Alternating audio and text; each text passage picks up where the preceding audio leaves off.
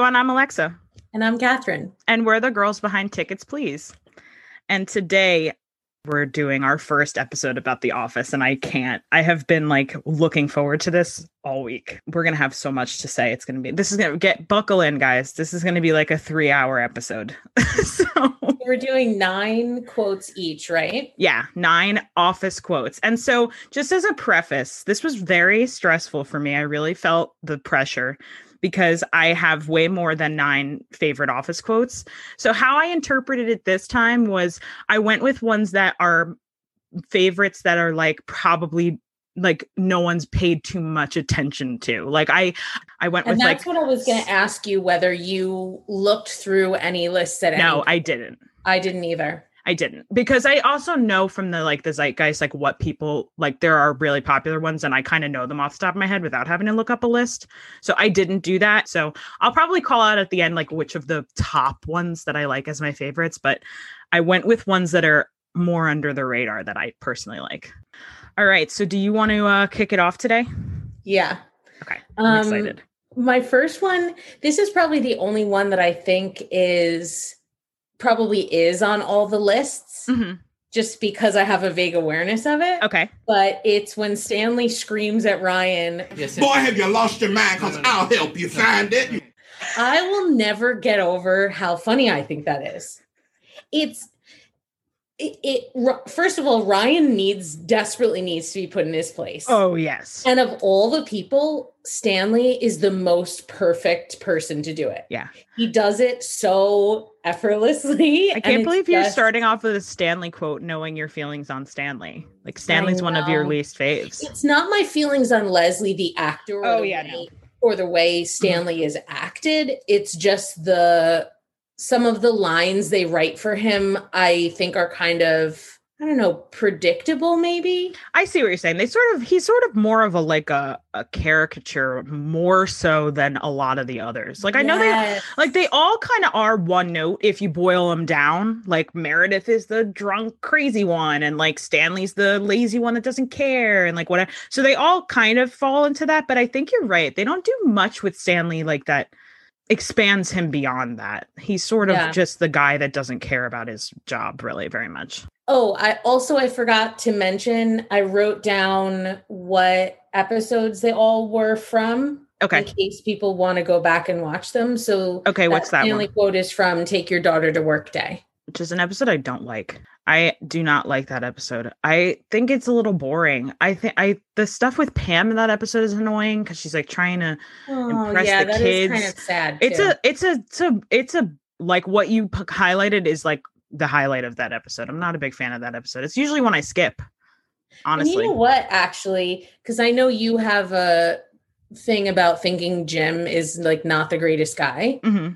and I tend to disagree, but I actually think he is a little douchey in that episode. Insensitive to Pam in that episode. Yeah, especially when he like shows her up with that kid. Yeah, when she's like trying all day to and instead of like helping her, he doesn't. He's just like, "Let me show you how I'm great with kids." Like he is a little insensitive. But I think it's because her she's with Roy, so she's like focused on like doing it with Roy. So maybe it's like maybe he's doing it on purpose. Do we think he's doing it on purpose? Like that he's like subtly like, "I'm showing you that like I'm good with kids and the guy you're with now, like you should be with me." Is that what we think it is? The Office Ladies covered this moment and I disagreed with their interpretation of it. That maybe he's sort of showing off, but not in a way of saying, "Look how much better I am at this than you." Yeah. But more of saying just, "Look how great I am at this. I'm the kind of guy who's good with kids." I thought that's how I always read that moment. I like that actually. That makes me feel less bothered by it. That's how I always read that moment, because it seems like he's like, because she's so like, "I want to be good with kids. I want to be good with kids." So he's showing like, "I'm good with kids. You should be with me." Like that's how I always read it. But so what's your next one? Okay. I should say your first one. Yeah, my first one. Okay, so it's actually before, right? It's the moment right before a very popular quote from the show. And it's in Casino Night. and it's between Michael and Toby. And it's when Michael is talking to the office about, he's saying like, what's going to happen and like how they're going to, and they're talking about how they're doing it for the Boy Scouts of America. And, he says to them, at the end of the night are going to give the check to an actual group of Boy Scouts, right, Toby? We're going to... Actually, I didn't think it was appropriate to invite children since it's, there's gambling and alcohol and it's in our dangerous warehouse and it's a school night and, Hooters is catering. You know, is that enough? Should I keep going? And I love it. Because and he sounds so exasperated. Yeah, because he's just like at the end of it when he's just like, is that enough? Do I need to keep going? And then of course Michael says the quote that everybody knows, which is like, why are you the way that you are? Like the quote that everybody knows is the one after it, but I think Toby's quote is funnier. I think it's so funny because it just shows, because I'm sure it also shows like a background that like, I'm sure this is not the first time Toby has suggested to Michael that like, maybe we shouldn't have a group of children come into the warehouse to accept this check. Yeah, like Toby has definitely talked Michael down hundreds of times before. And especially since they talk about how it's something they do every year. It's sort of like every time Toby has to get involved, there's like a big heaving sigh beforehand. Yes. He's like, oh God, you guys couldn't just like handle this on your own. It had to be me that's got to deal with it, especially because he knows Michael's not going to listen to him. So what is your next one? During the episode, The Delivery, when they're all in the car driving to the hospital and Dwight says he's going to lead the way. Okay. And as they pull out of the parking lot, Michael! What? Michael, what? This is where I saw that deer last week. Where? Right over by that fence. By the bushes? Okay, Michael, focus. Okay, go! Let's go! I don't know why. It's like... It's such a subtly perfect illustration of Dwight's personality. The writers zero in on it so well that like, this is the most urgent moment that has probably ever happened in the entire series. Yep. And Dwight stops. Not only does Dwight stop to talk about something else, which is such a Dwight thing with no awareness of what's going on, but also that he's pointing a deer out to Michael. That's not even there now. It's like... and on top of that, also that it's such a suburban Northeast thing to point out where you saw a deer last week. Yeah. Yep. For those who don't live in the Northeast, like we hit a lot of deer. And so it's just, I would love to know which one of the writers wrote that line because I feel like they have to be from where we're from. I agree. And I love when shows, in particular The Office, but any show, when they give a line that's funny, but also like shows something about the character in just a few words. Like they let you know a history with that line. That's just like, not only is Dwight like constantly telling Michael about like he saw a deer on his way to work. Like it's the most bizarre thing to say to him like on a frequent basis, and then to point it out, and that Michael is interested. He's like, oh, right over there. Like it's because Michael's reaction is great in that moment too. Jim has, or some, I must be Jim, has to say like, you got like, are you like, come on, like Michael, like go, like, yeah. And they're totally, and it just shows a history of the two of them. And like, it says something about Dwight that like, not only does he feel he needs to tell Michael, but he needs to re-bring it up and show Michael that this is what I was talking about when last week we were talking about it.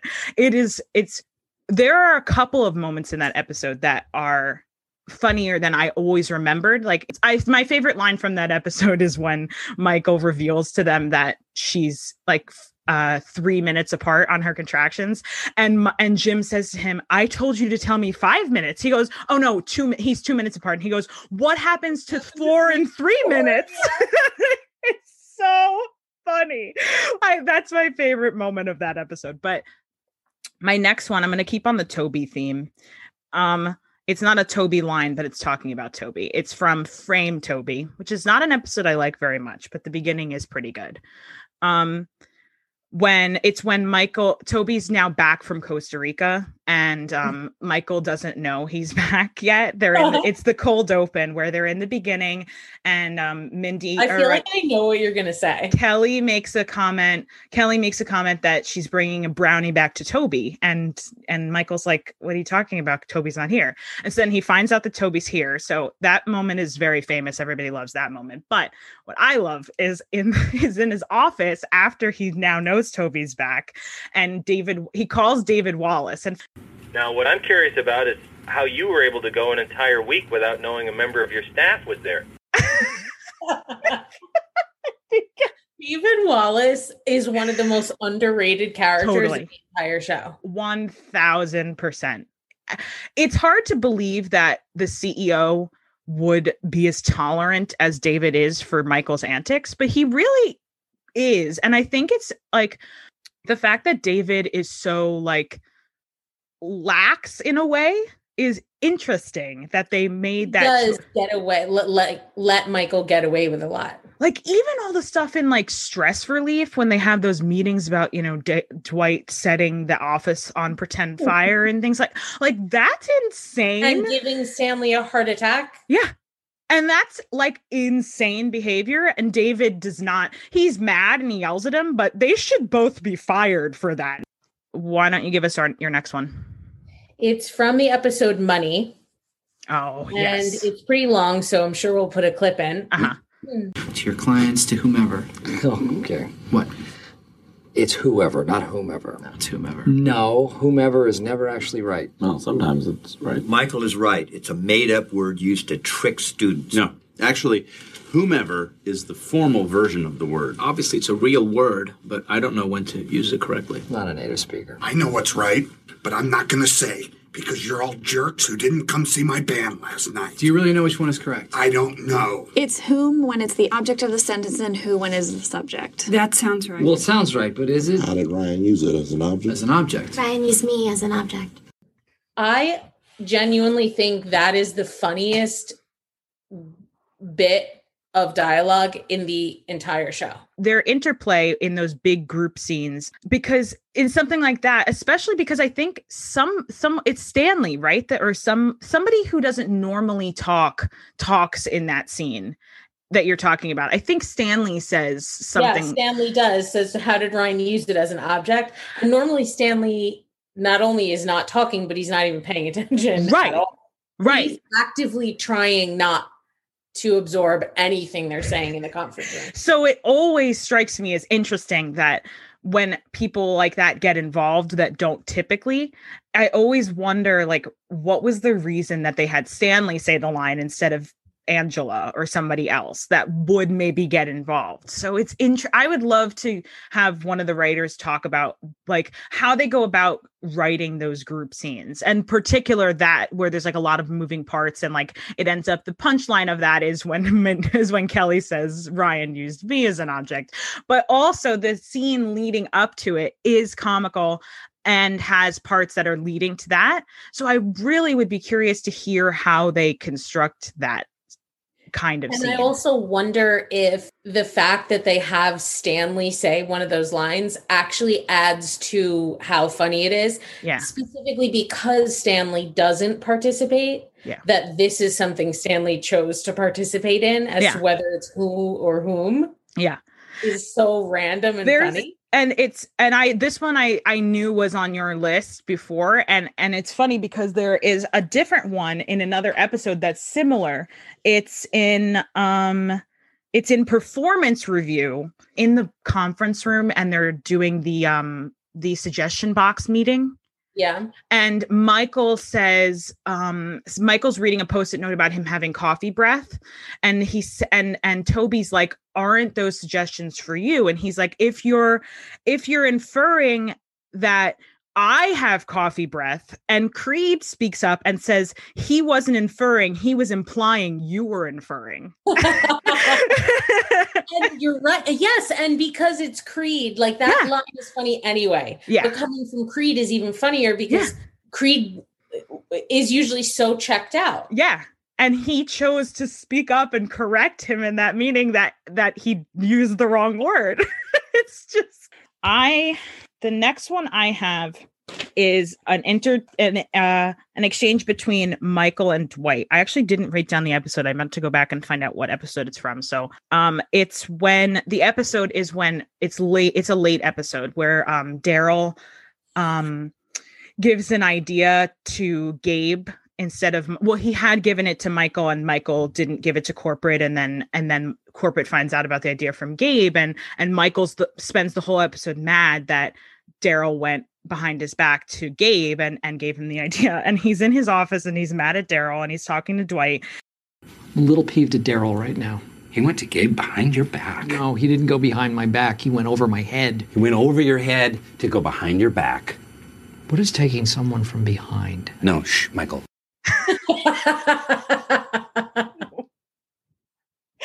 Which it really fits into what we're talking about. First of all, it's little word play, like word repartee, but also it's a very explicit, it's a pretty over the line joke as far as like sexual content is concerned. Like that's as far as the show really goes. Yeah. And it's a very dirty joke, but it's funny because of the way Michael says it. You can tell he's like really asking Dwight. Like, yeah, like it speaks to his like naivete almost. Yeah, and inexperience. Yeah, because he genuinely is asking Dwight. He's not saying it as like, and then Dwight just waves him off. He's like that, like he like makes a sound, and it's just like just forget that.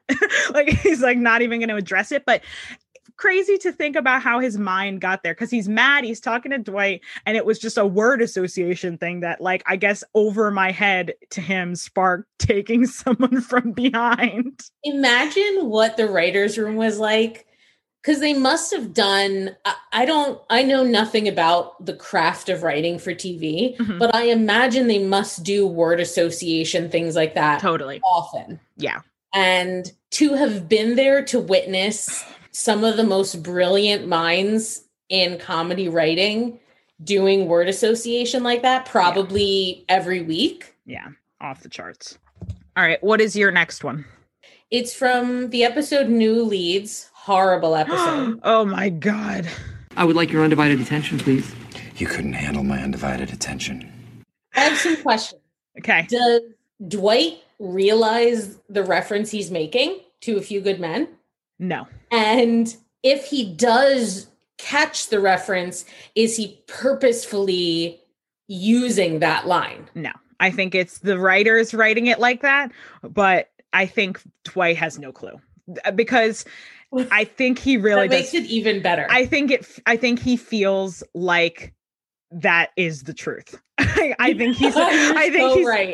think he's like, you definitely couldn't handle my undivided attention. And nor does he feel that Michael deserves his undivided attention. Like he thinks, wow, that is also so true. There's no way that Dwight, while he like idolizes Michael and like wants to be his like thinks he's really cool and really loves him and looks up to him, I also think in the back of his mind, he knows he's probably smarter and better than Michael and like shouldn't thinks he is. And so like, but not in an arrogant way, in a way that's like, I know I have a leg up on this guy and it's a shame that I have to report to him, but that's why he like teams up with him and stuff like that, because I think that Dwight in the back of his mind sort of almost thinks he should be in charge of Michael. And I think you see little moments of that come out, but I think that really is behind that quote where it's like, he's like, I wouldn't even deign to give Michael my undivided attention. I know he can't handle it. I know he doesn't need it or deserve it. so that's why he says it, because it's like little stuff. Dwight's more self-aware than I think he gets credit for in the show. It's almost like he's constantly switching that thought on us.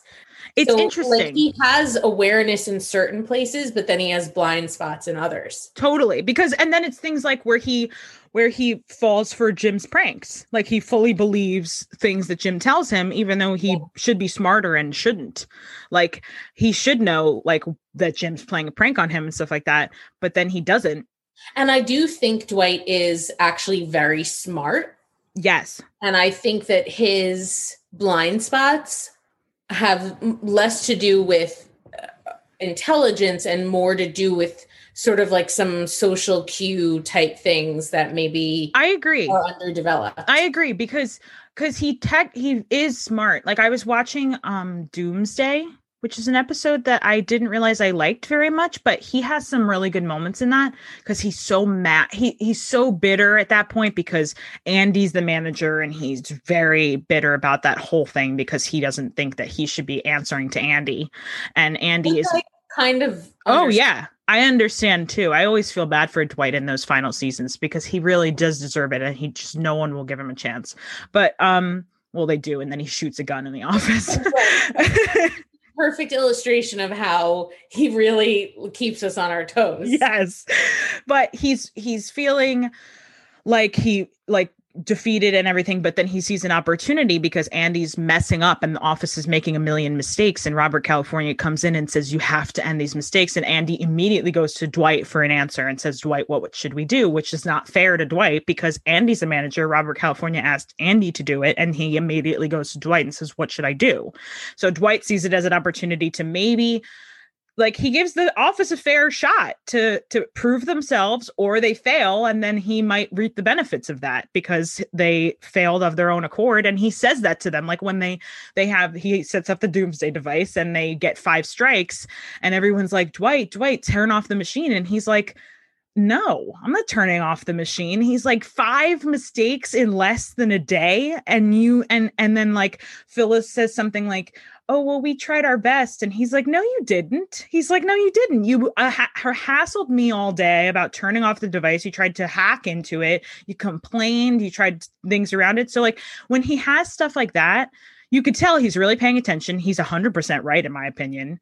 Everyone's very hard on him in that episode, but I don't think any he's saying is wrong.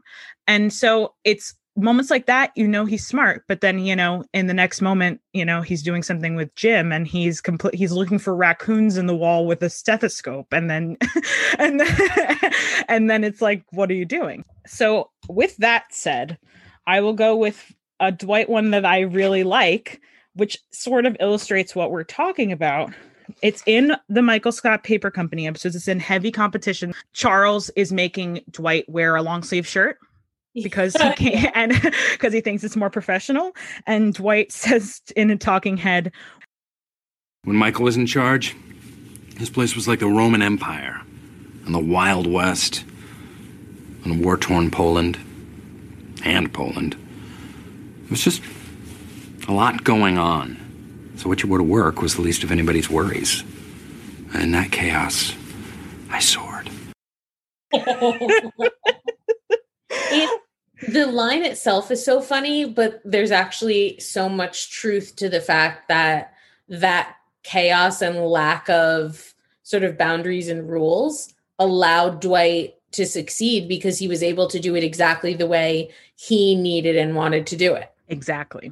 And I think it really demonstrates what we were just saying in that Dwight acknowledges that that was the case, that like, it was just so much, like it was chaos, but I was able to do my thing and I was able to do a really good job in that chaos. Yeah. Whereas now having more rules, he feels constricted and like, he can't. Yep.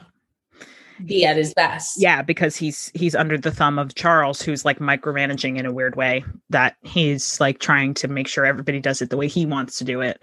Yeah. And thinks that Dwight should be more professional and things like that. And so when he says it, in that chaos, I soared. And he's like playing with his shirt the whole time because he's so uncomfortable because he's used to not having any sleeves. So funny to think about everything from Charles's perspective. Mm-hmm.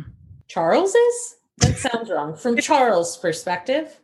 I never know how to do that. I know how to write it. I know it's the apostrophe at the end of the S instead of another S. But I don't know how to say it. I think it's Charles's. Okay. From Charles's perspective, how he walks into, like Dwight said, chaos. So much chaos. Yeah. And everybody is out of control and everybody does things however the hell they want to. And Michael just ramps everybody up and unravels everybody. Yeah. Charles must be like, what the hell did I get myself into? That's one of my favorite sections of the show. The Charles coming in, the Charles episodes, Michael Scott Paper Company, and then the end of the dissolution of Michael Scott Paper Company is like one of my favorite arcs in the show, because I think it's so well done. And Michael goes from 0 to 100 in those episodes, like at warp speed. His behavior in the one where Charles comes is out of control. Like when he starts mocking him in the middle of the whole office. Oh my gosh, that is so uncomfortable. Yeah. He's like he's fully freaking out. Like he is visibly losing control of the office and himself. Like he cannot. And doesn't Pam say something about Michael, like the different degrees or the different levels he usually gets to and how he skipped a bunch of them? Yes. And went straight into repeating what Charles was saying. Yeah, it's bad. It's real bad. What is your next one? So my next one is from Safety Training, when Dwight runs into the room to round everybody up and get them outside for Michael's jumping off the roof stunt. And they're all messing with Dwight. Is it nice outside? It's gorgeous. Let's go. Do I need my jacket? No, really, it's very nice. Come on! Will I be too warm in a long-sleeve tee? Everyone's going to be fine in exactly what they're wearing. Let's go! And let me tell you something. I've seen this episode many times, and it wasn't until this most recent rewatch that I realized that Ryan, right before Dwight says that, Ryan says something like, am I going to be okay in my long sleeve t-shirt? Mm-hmm. And I didn't realize until now that that's actually a callback from earlier in the episode when Toby's talking about having a sweater on you in case there's a draft. And Ryan says something like, what about a long sleeve tee? Yeah. It was already my favorite quote when Dwight yells that, but then realizing that Ryan has that callback just pushed it over the edge for me. So I have always known about the callback because it's such a weird collection of words. Like a long sleeve tee is such a weird thing that it like clicked in my head. I knew that it was a callback. What's interesting about what you said when you were setting up the quote is that you think the office is messing with him about, like, I mean, Ryan clearly is, but somebody says something first. You think that they're messing with him? Or I think there must, I don't know if it's, I want to say it's Phyllis. I think it is Phyllis. Do we need a jacket? I think along the lines of like, what's the weather like? Yeah. She says something like, we need a jacket. I think she says, or something like that. But then like a couple of them pile on, and maybe it is genuine, but to me, it seems like they're messing with him a little bit. It's so interesting that you say that. I've never read it that way. I always like Ryan is, but I in my head, it was only Ryan that's messing with him. It seems like the rest of them are really asking, like, is it okay with what we're wearing? Like, will we be okay to go outside like this? Especially Phyllis. She really seems like she's actually asking him, like, oh, if we're going to go outside, like, I need to know, do I need a coat? And so it's interesting. I've never thought about it that way, that they're probably messing with him because it's clear from the way he walks into the room that he's like, he's unhinged, and that he's plotting something with Michael because of the way he walks in. And he's like, Michael's up on the roof and acting strange. It's like, so it's not, there's a scheme going on. I also find something so weirdly touching about him saying everyone's going to be fine in exactly what they're wearing. I don't know that he necessarily like really thought about whether everyone would be fine, but I like to think that he did. I agree. And to hear him say that feels like, there's a little nod in there to actually caring about the well-being of everyone. What it reminds me of? And I totally agree with what you're saying. I do think that he actually did maybe think about it and does care about them being okay with what they're wearing. It reminds me of the quote in the one where Michael is like wandering the streets, and him and Dwight and Holly and Aaron are trying to find Michael. Yes. And Dwight is in the car on the phone with Pam, and Pam asks him to pick up stuff from the store. And he goes, I'm obviously going to get that stuff for you, Pam. Yes. That is the same. Yeah. It's the same feeling. That's how it instantly came into my head, because the second you said that, I'm like, that's exactly what that quote does for me. Why does that fill me with such joy and comfort? Because he's such a buffoon that when he has moments that are like genuine and cute, it strikes you as more so, because he's just like, you know, that he really does care and like says that to her. And it's just so cute. I love that moment. What's your next one? Okay. I'm going to go with one from Cafe Disco, one of our faves. It's between Dwight and Michael, and it's right after Phyllis hurts herself in the Cafe Disco. Yeah. And Michael goes to get Dwight, and they walk out of the room, and yeah, back injuries are common. Not as common as knee injuries, but more common than wrist injuries. I don't need a history lesson, okay? What do you think history is? Just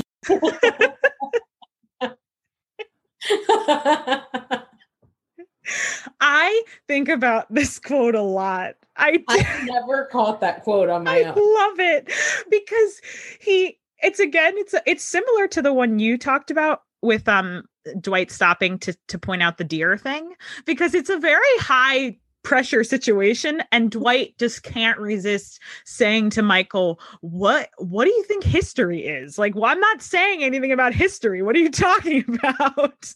Like, it's another one that perfectly illustrates their personalities in such a short exchange. 1,000%. Because he is the type of person that would have to correct Michael. Michael is genuine in saying history because he's flustered and he's like, whatever. He's like, because Michael probably doesn't even mean history. He's just like, I can't listen. Like, I need you to stop what you're saying. Like, I don't care what you're saying to me right now. I don't need these facts. Like, I need you to just do what I'm saying. Meanwhile, Dwight definitely considers himself to be like a steward of history. Oh, for sure. For sure. So the fact that Michael thinks that facts about injuries is history. What do you got next? Okay. The next one is from Night Out. And it's when Ryan is like speaking to the entire group about launching the website, I think. If I had created a website with this many problems, I'd kill myself. Do you have a question, Kelly? Yeah, I have a lot of questions. Number one, how dare you? I love Mindy.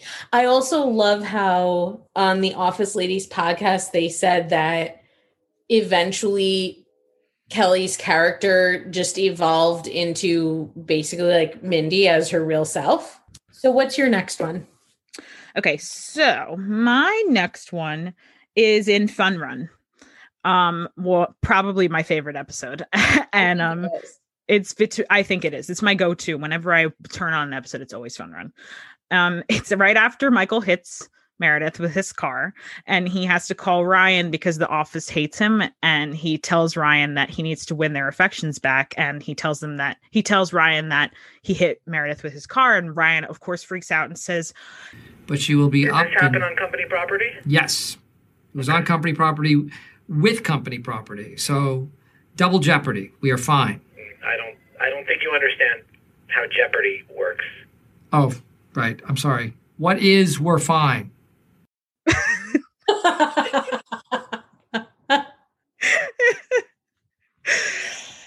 It's so actually I just realized while saying this quote that it's interesting the relationship between Michael and Ryan, because it's almost like Ryan is Michael's Dwight.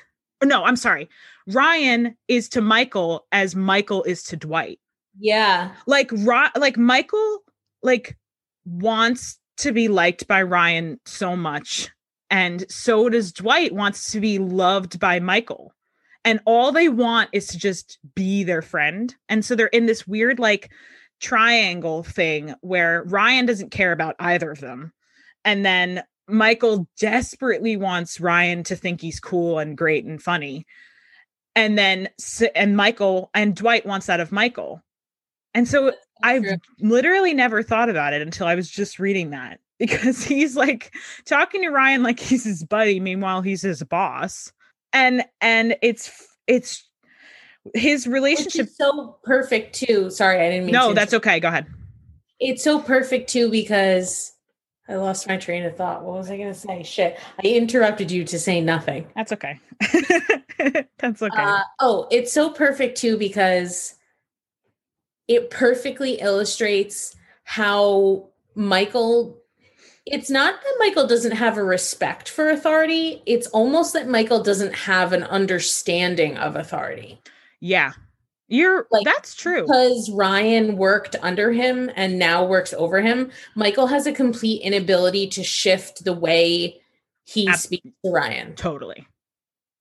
Anyone who comes in who actually does have authority, like Charles, Michael can't, he can't handle it. Yeah. I wonder too, if that's part of why David Wallace tends to be lax with Michael in certain ways. Like maybe David just realizes that that's the way, like that's how he needs to handle Michael. Because you're right. David is sort of the only one who can kind of, and I would argue that Michael is sort of David is the only one he actually sort of knows how to talk to a boss. Michael has developed respect for David. Yes. I think partially because he feels like David has an understanding of why Michael needs the freedom to do what he does. Absolutely. Did that make sense? It does. I just said that? I think so. I'm confused myself, but I think so. Another funny Ryan Michael moment that I love is in Night Out, the one that you talked about, because that's the one where Michael and Dwight go to Ryan in the city, right?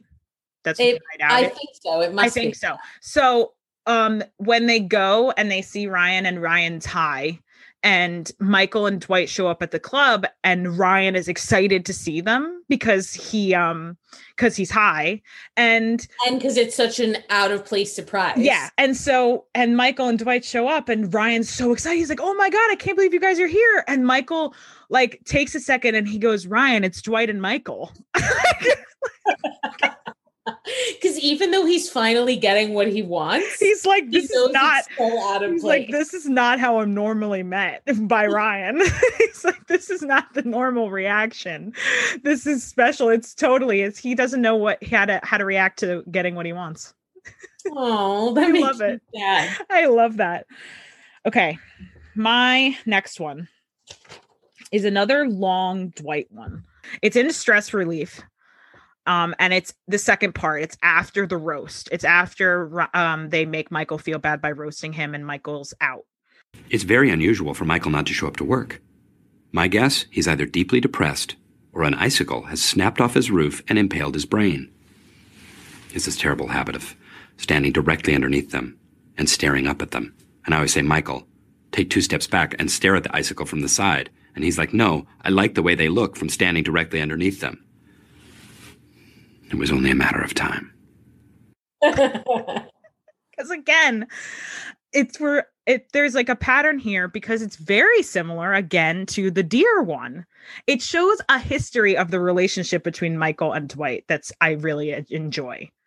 It's just, you can totally hear that conversation taking place. Even though it's Dwight just recapping it, you could totally. And Dwight having the wherewithal to say, like, "Don't stand under the icicles." Right. Dwight's like a nature man. Yeah. He's like, "Don't stand directly underneath it when you look at it." And Michael, being a child, is like, "No, I like it." He's like, "I don't want to stop." And it just shows their relationship so well in this tiny little quote. My next one is one of my favorite Dwight lines ever, which is, "What you did, you expect to be buttled?" That's in the end, right? That's towards the end. It's in Goodbye, Michael. Yes. And I actually, the first time I heard the line, I looked it up to see whether buttled was an actual word, and it is. It is? Because yes. I was going to ask you that. I've never heard that. A couple, a minute earlier in the scene, when Dwight gives Michael the, what are they called? The Rocky Mountain oysters or whatever. Yeah. "I've got a treat for you." "Oh, thank you. Like a butler." Oh, he did. And then Dwight is mad that Michael didn't recommend him for the job, and Will Ferrell's character got it. And so that's when he says to him, You know, you brought up Will Ferrell's character, and I know I texted you the other day that he's so horrible, but I think we need to take a second and try and unpack why that is, because it bothers me so. Why? Deangelo is one of the least funny characters in the whole thing, and Will Ferrell is very funny. Funniest, yeah. Like, what? What is the problem there? Like, I wonder if part of it has to do with the fact that, as iconically funny as Will Ferrell is, The Office is not his type of comedy. Will Ferrell is not a subtle comedian. No. He's not a calm comedian. He's over the top in a lot of ways. Mm-hmm. And I think maybe his energy and his style of comedy doesn't totally fit. Then they also don't part of it. They also don't make his character. They probably could fit that type of comedy in, but they don't even make his character like that. His character's like this weird, subdued guy who's sort of weird, but also like is authoritative and like kind of bosses them around and like sort of, he is a weird character. I don't get it. And I never will understand the choice to have brought him in before Michael leaves. I don't get it. Yeah. To me, it takes away from the, like, those last couple episodes, like the last Dundies ever or whatever it's called, is such a bad episode. And because so the fact that I don't get it. Like, why did they do that? Like, they could have just brought him in after. Like, all they needed was one. But think about like the thought process that went into that. If these scenes hadn't even been written yet, and someone said to you, imagine a few episodes of The Office with Steve Carell leaving and Will Ferrell taking over. Like, that sounds incredible. You're right. It didn't happen. It just went wrong. I found him to be, he had that weird sort of like underlying anger and like cruelty, how he's like kind of, once Michael's gone, he's like very mean, but then says that he was joking. And yeah.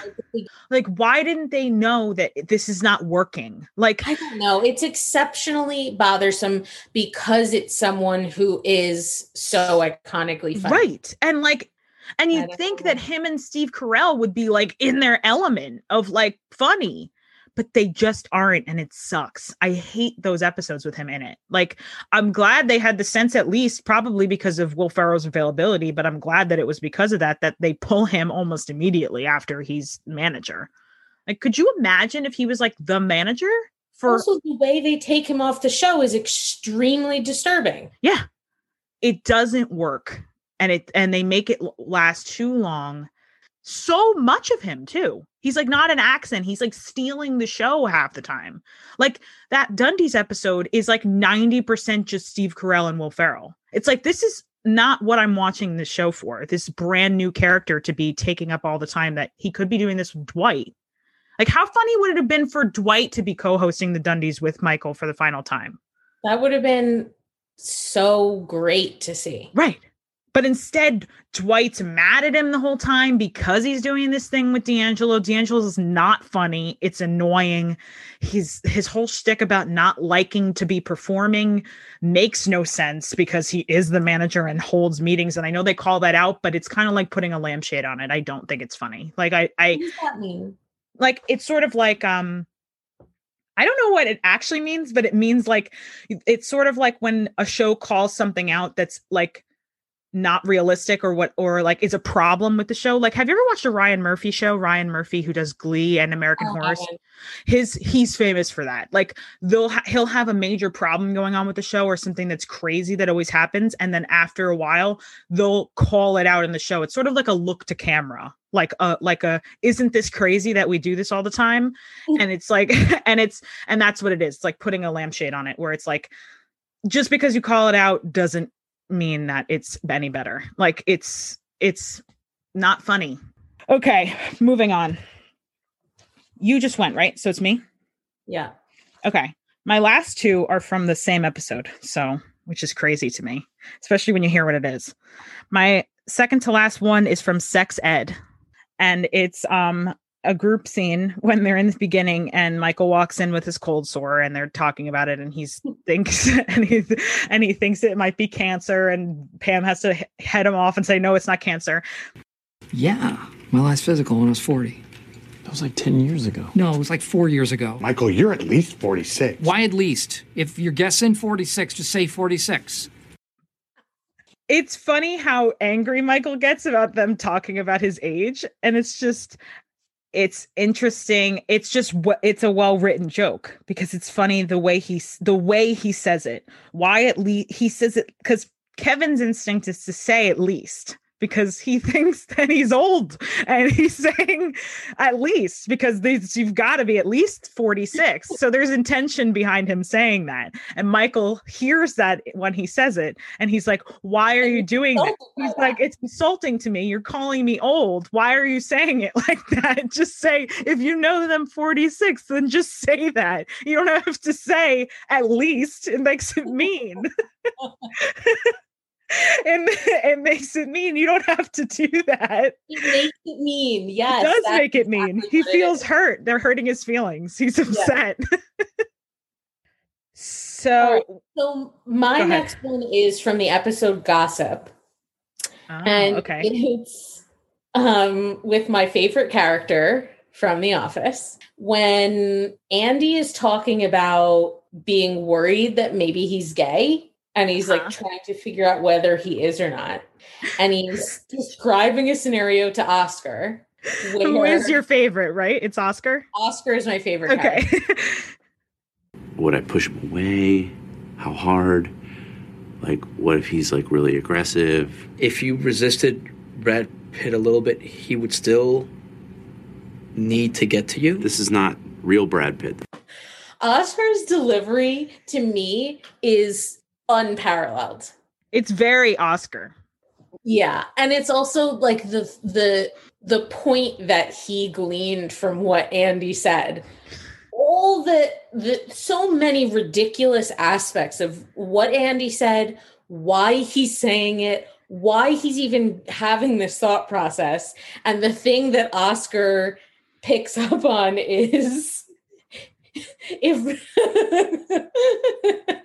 you resisted Brad Pitt, he would still need to get to you. Like, oh, Brad Pitt would desire you so intensely that even if you resisted, he would have to continue. Line that he says, like, right after that, it goes to a talking head of him saying that, like, what exactly is my responsibility here? To comfort insecure heterosexual men? That can't possibly fall to me. It's funny, he's right. It's like, what is he supposed to say? It is. And I think on a more serious note, that's something that a lot of us, meaning white people, have realized and discovered, unfortunately, only just this year. Yeah. Which is that we have a lot of blind spots in terms of people of color and LGBTQ people and their experiences. Mm-hmm. And I think there's a tendency to, when we have a realization about something that we didn't previously know, mm-hmm. our instinct is to go to someone from one of those communities and say, oh my gosh, I just realized this. Like, how do I fix this? Or can you help me figure this out? Or can you? And it's so absolutely imperative that we take responsibility for our own issues, like our own things that we've uncovered that we didn't previously know or that we have to work through. Like, it's not the responsibility of, in Oscar's case, both someone as a person of color and someone of the LGBTQ community. Yeah. It's like so beyond not his job. Yeah, it's like fully not his job. And like help him work through his ridiculous... like gay panic almost. Like it's, not... yeah. So what's your next one? Okay, so my next one is from the same episode as my last one, which I didn't realize until I wrote them down. It's from Sex Ed, and it's when Andy says, "Excuse me, everyone, can I have your attention, please?" Not again. What do you mean again? You're always asking for our attention. No, maybe like a year ago. Seems recent. No, that's... Andy, the reason it seems more recent is because many of us here have never stood up and asked for everyone's attention, and it seems like you've done it on several occasions. This is actually putting a lampshade a little bit on it. This is the show calling out that frequently members of the office stand up and demand everyone's attention. And that's very true. And they're calling it out in this scene that Andy stands up and says, "Can I have everyone's attention?" So when you use the phrase putting a lampshade on it, does that always have a negative connotation or no? I'm going to Google what it means. Because I'm grasping what it means, but at least in my opinion, in this case, it doesn't feel... No, it's well done. Yeah, well, it is well done. It is well done because it's on my list. So I think it's very funny. And usually they're not funny. So let me look up what... Oh, no, I'm right. A word used for situations in media, mostly in comics and television, where the concerns, criticisms, and arguments of the audience are answered in the text itself to assuage any disbelief and therefore frustration a reader or viewer might possess. So if someone, a criticism could be that it's unrealistic in a real office, no one stands up and demands everyone's attention and like makes announcements. And so if someone were to say it's weird that in the office, everyone constantly is standing up and saying something, and they're writing a joke saying, we know it's weird. Oscar's calling it out that it's a weird thing the show does. So it's usually not funny. It's usually like a wink that they're doing to the camera. And I hate that usually, but this one is well done. This one is funny, especially because it's again because of who it comes from. First of all, that Stanley is pointing out to Andy, who normally is not listening, but he's just I guess he's more annoyed with Andy that day than usual, and he's like, what is it? What do you need? Like, why are you calling for our attention again? Not be bothered. Yeah, he just does not want to be bothered. Yeah, and so then Oscar being the one to be like, meanwhile, Oscar does it. so it's like, it's funny on addition to that, because Oscar stood up and made announcements to people. Maybe is not usually the one to start them. He'll join in after someone already has started it. But Oscar's not exempt from being someone who announces something to the office. so it's funny. I can't believe that this quote is lampshading after we just talked about it in another quote. And usually they're bad. Usually they're weird and not good, but this one is. I'm so glad to finally have a word to explain what that is, because I've noticed that happen before, but I never knew that it was actually a concept that you could name. It's what I'm here for. To give you more vocabulary to talk about your TV. What is your final one? Was that your last one? That was my last one. What is your last one? Okay, so it's from The Duel. Okay. And they're all in the break room. And Michael says to Dwight, "Did you ever have intercourse in this office? Are you serious? Ugh. Where? Where, Dwight?" Seems like you already know where. Watch. So much of what makes Oscar great, it's not just the lines that they write for him, but it's his delivery. The experience of watching Oscar, even just on his face, go through every stage of grief as he comes to the realization that Dwight and Angela have had sex on his desk. It brings me pure joy. It's so great. And it reminds me of that quote. I actually had to think about it and I was like, no, that's not in this episode. It reminds me of the quote that I texted you about the other day that I really laughed at, when they're in a meeting and talking about PDA in the office, and they're talking about who's had sex in the office. And Dwight says, "Confession, I have done PDA in the office." Thank you. "I've had intercourse in the office." All right. "As has Angela." Dwight! "As has Ryan. As has Kelly. As has Meredith. As has Phyllis. As has Daryl. As has Creed. As has Michael. And as has Holly." As has, the repeating of that phrase is so hilarious in that scene when he says it. I thought that's what you were going to say, but then I remembered it's totally not the right episode. Because it's almost not even a quote. it's not really the cool. It's actually what I think, to me, what makes that part funny is the look on his face, because you see him realize what he's coming to. And then Dwight saying, I think you already know. It's such amazing comedic acting, both by Oscar and by Rain.